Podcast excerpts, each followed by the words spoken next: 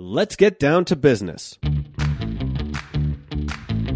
Welcome to Profits and Purpose, a Colorado Business Roundtable production that unapologetically tells the story that business is good through conversations with Colorado's business leaders. Please welcome your host, the president of the Colorado Business Roundtable, Debbie Brown.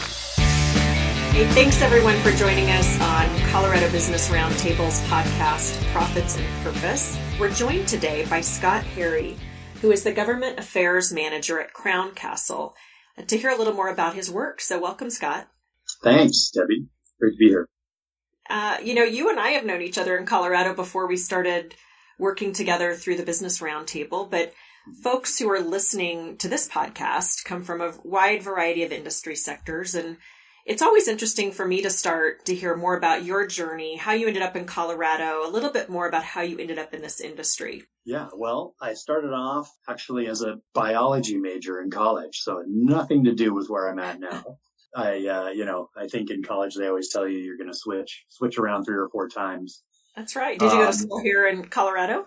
I was in Santa Barbara actually. So I, I moved here from uh, Central and Southern California about uh, 10 years ago. And uh, I've been in the, the wireless industry, we call it the wireless industry, uh, for about 20, 20 plus years now. It seems like that's, uh, makes me feel old. That's a, that's a long time. But, uh, the industry is really spread around a lot of different disciplines. So when you think of wireless, uh, most folks think of T-Mobile, AT&T, Verizon, Sprint, Apple, you know, your phones and all of that kind of thing. But there's a whole industry of folks behind that, those visible companies that create the infrastructure, lease the properties, deal with um, permitting and regulatory. Uh, also, we're we're heavily involved with meeting with the FCC and trying to understand where things are going from that higher level regulatory standpoint. So there are thousands of people behind the scenes that get that signal to your phone which is actually so shocking. I, I'm probably the typical consumer. I just turn on my Apple iPhone, you know, want it to work. If it's not working properly, I don't know why. You yeah. know, kind of that behind the scenes infrastructure and all those people are really the ones making it happen. But but uh, but again, I like it kind of simple. So tell us what what is behind the scenes and what does Crown Castle specifically do?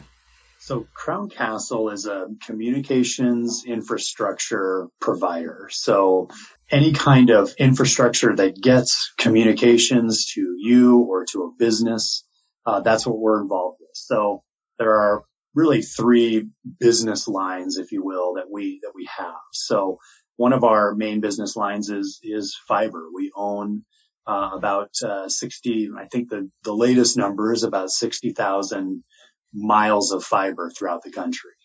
And that fiber is what powers uh, all of the wireless infrastructure that we also provide. So we own uh, cell sites, kind of the typical wireless towers and um, structures that you see uh, around the country. Uh, so cell phone towers, we own about uh, 40,000 of those. And then we are now uh, in a in a heavy build across the country of small cell infrastructure. So those are wireless sites that are in the right of way, uh, that are on streets and sidewalks and um, some of those public public spaces that uh, provide uh, high speed wireless signals to phones and to enterprise. Mm-hmm. It's all fiber based, so all of the fiber that's running through the streets and under underground and overhead on power lines uh, that goes to that wireless infrastructure. And footprint wise, I know that you and I have spoken about this before. Crown Castle is obviously you have a presence here in Colorado, but you're bigger than Colorado. Tell tell me a little bit more about the company as a whole and where you tend to operate. Yeah, so we are uh, we primarily operate in the U.S. So we're a publicly traded company here, and all of those numbers that I gave you of site numbers and, and wireless facilities and fiber that's throughout the country. So we operate in, in all of the, the 50 states and we're in a constant state of building new infrastructure throughout the country. And it's interesting when I think about how, you know, this time last year, I think about what our mission was in the, in the fall of 2019 and how so different it is today and how COVID COVID's uh, global pandemic obviously has had far reaching effects, and, and probably your business hasn't escaped that reality. Um, in terms of infrastructure, it seems like perhaps the needs have changed rapidly with kids needing to figure out how to have the connectivity to work, to, to learn at home, with workforce needs changing. Um, tell me, kind of go back to that, Scott, when, when COVID first became really on everybody's radar and how that affected the business plans kind of early on for you and your team. Yeah, boy, it uh, it definitely sent a, a shock wave through the whole industry. So most of the perspective of the carriers is is usually focused on the end users. And the end users are all collecting in, in certain places. So office spaces, downtown corridors, their homes to some extent. And then when the pandemic hit, we ended up with a new perspective. A lot of uh, folks changed where they are using their their devices. Uh, folks working from home really impacted all of the neighborhoods. People trying to uh, learn from home and work and, and do schooling from home really put a humongous pressure on the existing networks in places that didn't normally see that kind of impact. So you might have like for instance, my, my personal household went from me doing, uh, Zoom meetings and those sorts of things in my house every once in a while to all five of us all on Zoom calls all at once and then somebody else on a telephone. You know, and so that wow. puts a humongous impact on the existing networks. And I'm just one of hundreds of homes around me. So, um, we all saw slowdowns. We all saw a lot of latency and the little wheel spinning in your, in your, uh, screen uh, a lot more of that was happening. So the, the wireless industry and the wireline industry, the fiber industry had to deal with that impact by um, shifting budgets to different areas. And uh, we as a company, we are all working from home still. Nobody's working in our offices now. And so we had to set up new systems in order to deal with with folks working from home. How has the industry done, whether it's Crown Castle or the industry at large, in really pivoting and leaning into those new challenges because I would say for your industry, that's a lot on your shoulders because if people can't figure out how to have connectivity and that infrastructure is not in place, whether it's short term or long term, it's it slows down the entire economy. Um, you know, it, it affects education, economy, all those things that you said. Do you feel do you feel like your industry has done a really good job sort of jumping into that challenge? I think we have. It's a it's a slow moving ship. It's a big industry. Um, I think that uh, we we did do some pivoting as an industry that was uh, quick in some areas, but it's slow in others. Building a new a new wireless uh, deployment or a new wireless uh, uh, system in an area that didn't have it before takes a lot of time. And so there's a, there's a regulatory piece to it where we have to go in and get our building permits and our zoning permits, planning, and, uh, there was a lot of, uh, you know, uh, what's the word for it? So supply chain was an issue for us. So just getting the, the parts we needed from international locations or even, uh, you know, even in the U.S., if it was a U.S. sourced kind of uh, infrastructure, it's hard to get that, you know, it's hard to get all of that stuff all of that infrastructure in place in a, in a quick time period. Um, I will say that uh, Governor Polis and his office uh, really stepped up to, up to, the plate in this area. They noticed that uh, broadband is a huge issue and wireless infrastructure is something that is an economic driver and also just helps helps folks that need to connect to connect. And so they did uh, form a, a committee just on broadband that was really helpful in, in uh, speeding along some of the, the permitting that we have to do on a regular basis. So the jurisdictions and municipalities that handle all of our permitting were, uh, it was recommended that they move some of our uh, stuff to the to the top of the line, to the front of the line, so that we could um, get those permits quicker. Mm-hmm. That's that was, great. That was really helpful. Yeah. Yeah, and we've seen some of that. We coordinate with other roundtables across the country on you know, that are similar to ours to talk about recovery and how the business community is meeting unique challenges. And I'm always struck and inspired by, uh, you know, we're not perfect in Colorado, but I feel like we have sort of this expectation of each other to come together, especially during difficult times and figure out how to get stuff done. And COVID's provided an interesting opportunity to see that in action. And so I, I would say in across industries, not just your industry, but you see that with telehealth and restaurants and other areas where you know, we can take a, a good look at some of these regulations and these processes and, you know, put them aside for now and maybe put them aside permanently. If sure. something's not needed during COVID, perhaps it's not needed after. Right, right. That's a that's a great point. I think regulatory is it's uh, it can be a real slow hurdle to getting some of this infrastructure in. So anything to reduce that reduce that time frame is going to get that signal in quicker. And uh, so you know, putting aside some permitting process like you know making making all of the wireless infrastructure applications that we uh, put into a to a city if they can uh, make those all over the counter and just uh, give us stamped approvals for infrastructure that is uh, you know it's well known it's known what it looks like and we're following standards. If we can build that quicker then that's going to be a great economic driver for for that uh, municipality. Yeah absolutely. And i know um, those are some of the things we're working on with our road to recovery initiative that's going to be launching soon which is which is really about understanding the role that business plays in our economy, not just in the short term, but in the long term, and creating some systems that value and expedite business. Because uh, you and I know business isn't about bricks and mortar; it's actually about people. So it's it's nice when we're able to help people. Like you said, if you if you know that a family is able to, like yours, work from home, you know, do school from home, do a Zoom meeting, and have all the things they need, whether it's urban, rural, or suburban you know, that's really the goal that we all can have that same quality of life. That's exactly right. Yeah. Yeah. yeah. Very cool.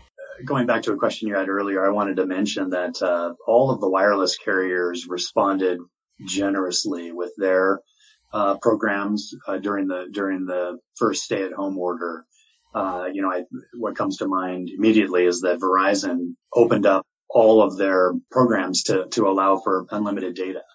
So for a family like mine, if I couldn't get on to my, to my regular internet at home, I knew that I could do a Zoom on my phone and not have to worry about data. And that was something that Verizon did that I thought was really, really helpful in that, in that extreme time of need. So yeah, yeah I just wanted to mention that. it's a good shout out to them.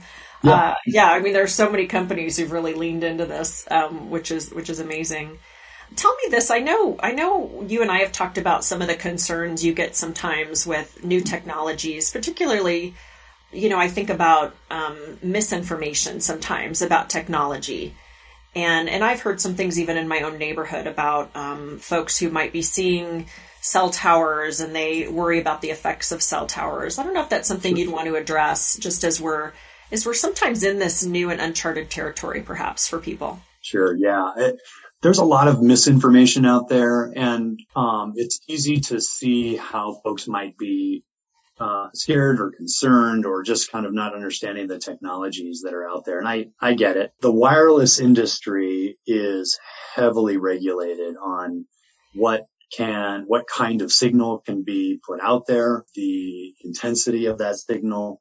Um, we have what's called an FCC allowable limit for RF exposure radio frequency exposure. And that's just a, a long way to basically say that the FCC tells us we have to operate under a certain level for safety. And we operate at usually about a hundredth of that limit. So we're, we're well under those, those safety guidelines where they know that we all know that our signals, any signal that's put out by a wireless carrier is safe to anybody that's, uh, anybody that's around it. Mm-hmm. I think uh, that's great to know. I think sometimes it just comes down to understanding what regulations are already in place for yep. industries like like yours, and then um, you know providing send that out as well. So, Scott, looking ahead to, uh, you know, hopefully soon we can turn the page on 2020 and look ahead to 2021 yes, and please, beyond. Please. I know, please. Tell us about your plans, uh, your plans with Crown Castle. What are, what are you looking forward to as far as future opportunities? Yeah, Crown Castle, we are, we are uniquely positioned, uh, in the country to really help the carriers, uh, get their 5G technology out to the consumers. So whenever you see a commercial for AT&T or Verizon talking about 5G and, and expanding their coverage, we're the infrastructure that's behind those bills. And we are uh, looking at, you know, possibly up to uh, a million new small cell locations throughout the country over the next 10 years. That's an outlook that's way in the future. Just for next year, we're going to be building thousands of sites across the country and many of those sites are going to be here in the Denver area in, in uh, Colorado. And so, uh, we're going to be putting up new sites. A lot of those sites are going to be in uh, residential areas so that uh, folks working from home will have a, a better chance at a better signal. So if I run into a bad intersection near me, I can just shoot you an email and let you know where yeah. the next cell tower. yeah, you probably yeah. don't want that. I don't think you want to put your email out there.